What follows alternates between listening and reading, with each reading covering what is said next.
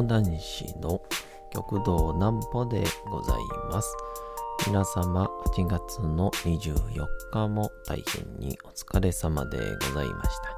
お休みの準備をされる方、もう寝るよという方、そんな方々の寝るをともに寝落ちをしていただこうという講談師、極道南歩の南歩ちゃんのお休みラジオ。このラジオは毎週月曜日から金曜日の21時から音声アプリサウンドクラウド、Spotify、Amazon Music、Podcast にて配信をされております。皆様からのお便りもお待ちしております。お便りは極道南歩公式ホームページのおやすみラジオ特設ページから送ることができます。内容は何でも結構です。ねえねえ聞いてよなんぽちゃんから始まる皆様の日々の出来事や思っていることなどを送ってください。ご希望の方にはなんぽちゃんグッズプレゼントいたしますので、住所、お名前、お忘れなくと。えー、いうことで、昨日ですかね、私のふるさと、稲美町のえー、講談ワークショップに行ってきまして、天満東小学校というですね、小学校の、えー、児童クラブなんですけど、それが終わってから、えー、玉秀斎先生と、えー、弟子の玉田玉山が毎週開催をしております、えー、達川文庫続き読みに行ってまいりまして、えー、めちゃくちゃ面白かったですね。玉秀斎先生のこう達川文庫に関するこう研究を、えー、リアルに聞くという、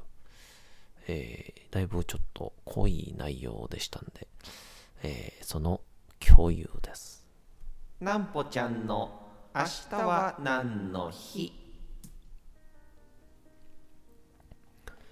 さて、明日が8月の25日でございます。何の日でしょうか？8月の25日になっちゃいましたね。いや、ちょっとあのー、8月がちょっと僕の中では、まあまあな速さですね、今月は。さて、何の日でございましょうか。川柳発祥の日。法暦7年8月25日に、柄来川柳が最初の川柳満句号を興行したとされていることにちなんで、制定をされた記念日です。記号を必要としない川柳は難しい解釈のものよりもより一般的な生活に近く分かりやすいものが好まれる傾向にあるそう。気軽にリズムに合わせて読めることもあり江戸時代の頃から親しまれております。また柄来川柳が最初の満句号を工業した場所の推定跡地には川柳発祥の地としての記念碑が設けられております。と東京の大東区の蔵前ととこにあるみたいですね。その川柳短歌って何が違うんですかね？え、五七五の17音から成り立つ日本の歌で俳句が大衆的に変化したもの。季語などの細かなルールはなく主に口語で成り立つ。起源は江戸時代短歌の五七五七七の31音から成り立つ日本の歌。短歌は五七五七七なんですね。で、俳句はルールがあって、川柳はまあそんなにルールが多くないみたいな。そういうことなんでしょうすげえな。初めて知りました。情けない。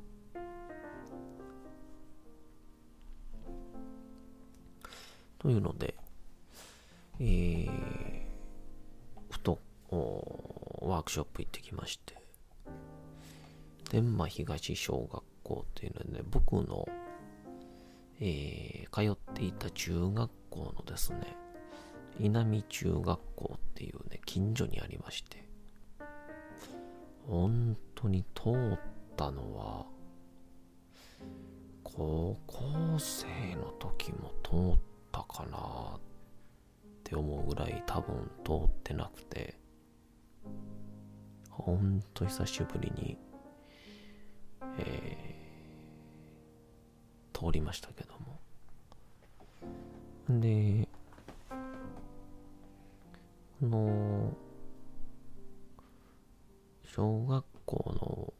児童クラブでのワークショップが、まあ、だいぶちょっとこう、形式が決まってきまして、もう大体こう、まあ、笑いを取れたりとかっていう、こうワークショップって、まあ、どこかこうマンネリ化しがちなところがやっぱりあって、あ、なんか応えがないなみたいなことに、まあ、なりがちなんですけど、でも、思ったより、そんなことがなくて、毎度毎度、なんか新鮮な発見もあってっていうので、なんでかなと思ったら、やっぱりこう、子供たちから帰ってくる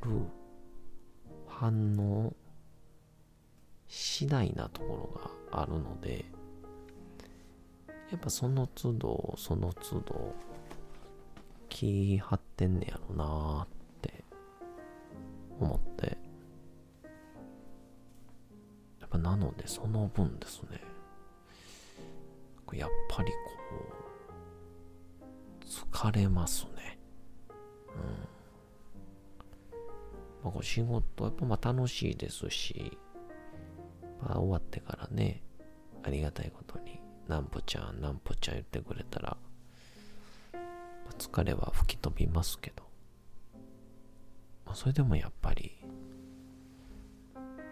体力は削られるというか、いや、だからこれをこう、毎日ね、補助員さんとしてる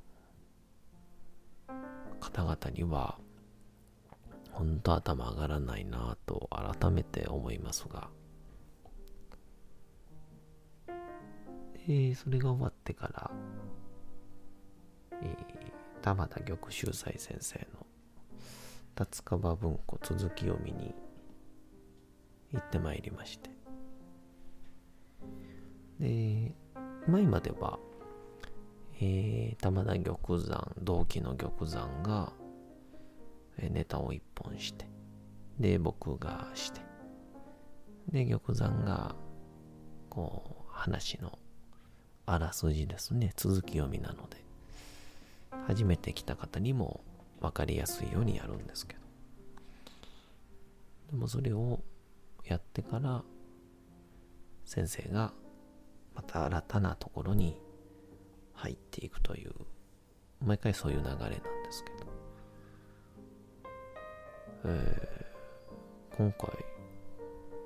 全然前回からかな、えっと、教えて〇〇先生っていう企画が始まりまして、この皆さんに、それぞれの講談師が持っている、まあ、専門知識みたいなものをお披露目するみたいな、そういうやつなんですけど、えー、僕が、あの、なんて言うんですかね、白山先生の話をして、で、玉山が選挙の話をして、で、玉秀斎先生が、現在、三重大学のですね、大学院に、現役生として行っているというので、うん、あの、あの、その研究をしているのも僕たちに、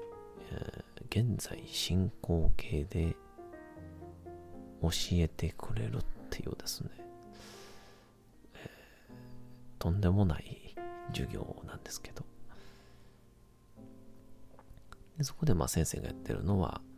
達川文庫。そしてこの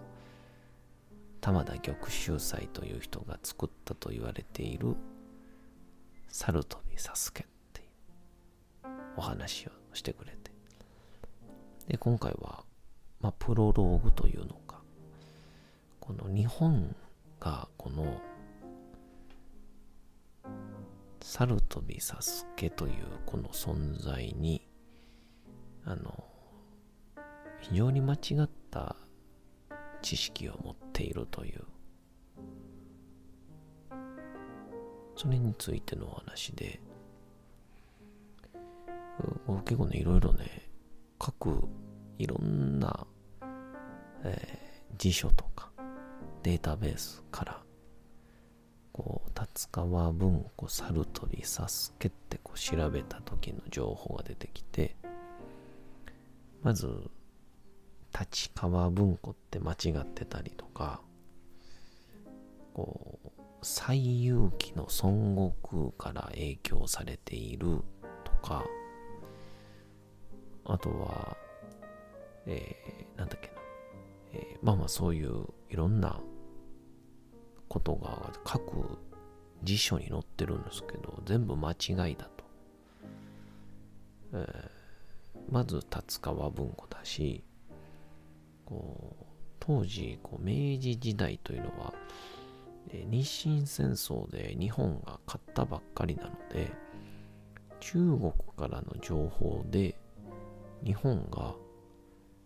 文化を作ろうっていう気なんか起こるわけがない。日本が優勢だと思っていたので。っ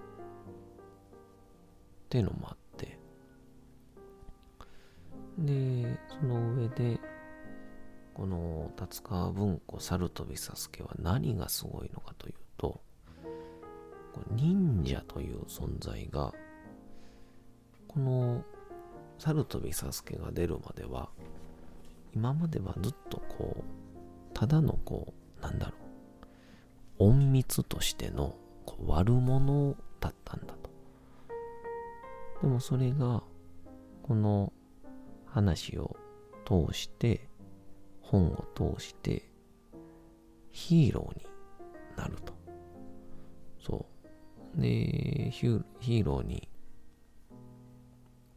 なることによって、忍者対忍者ただの情報屋じゃなくて忍者対忍者で戦ったりするっていうストーリーも作り上げたんだと。それが影響をして、忍者服部くん、現在の、えー、あれですよ、えー、ナルト、カムイ伝、アズミ、いわゆる現代の忍者の作品はこの玉秀祭の革命がなければ生まれなかったんだっていう、なんかすげえ壮大なスペクタクルな話になっていて、で、まあ次回これをさらに掘り下げるそうなんで、まあこれをぜひともお楽しみに。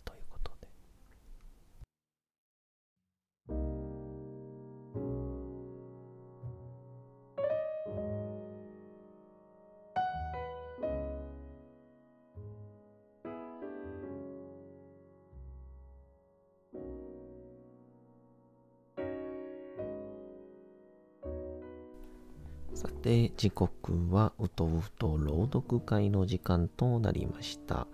皆様小さい頃眠れなかった時にお父さん、お母さん、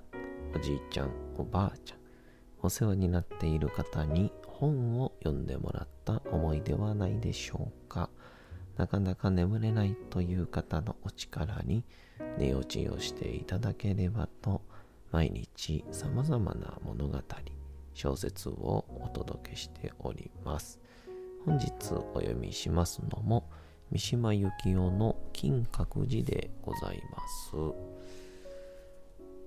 の三島由紀夫がこう、以前以後になってるようなことってあるんですかね？もしこれちょっと知っている人があれば教えてほしいなと思います。えどうぞ本日もお楽しみください。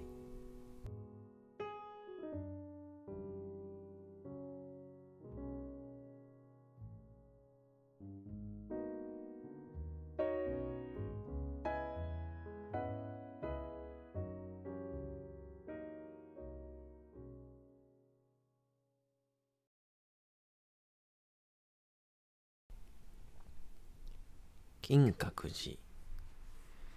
三島由紀夫。こんな経緯がありながら私が結局大谷大学へ進んだことは前にも述べた。懺悔は不要であった。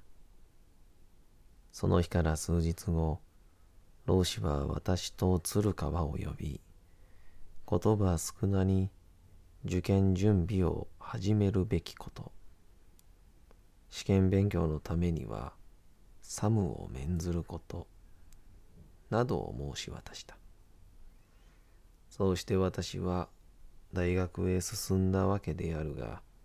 それで全てが片付いたわけではなかった。老子のこんな態度はなお何事も語っていなかったし後継者の心づもりについても何一つつかめなかった。大谷大学。ここは私が生涯で初めて思想に、それも私の勝手に選んだ思想に親しみ、私の人生の曲がり角となった場所である。この大学は300年近い昔、漢文5年につくし観世音寺の大学寮を京都の帰国邸内へ移したものがそもそもの始まるである。時来長く大谷派本願寺指定の修道院となったが、本願寺第十五世上女宗主の時、成輪の門と高木宗賢が錠剤を記者して、落北、烏丸頭のこの地を牧して本学を建てた。一万二千七百坪の地所は、大学とは決して大きなものではない。しかし大谷派のみならず、各州、各派の青年がここに学んで、仏教哲学の基礎的な知識を収めるのであった。古いレンガの門は電車通りと大学のグラウンドを隔てて西の空にたたなわる比叡山に対している。門を入ると砂利の車道が本館前の馬車回しに通じている。本館は古い沈鬱な赤レンガの二階建てである。玄関の屋根の頂に聖堂の櫓がそそり立っているが、首楼にしては金が見えず、時計台にしては時計がない。そこでその櫓は、か細い平石の下に、虚しい形の窓で、青空を切り抜いているのである。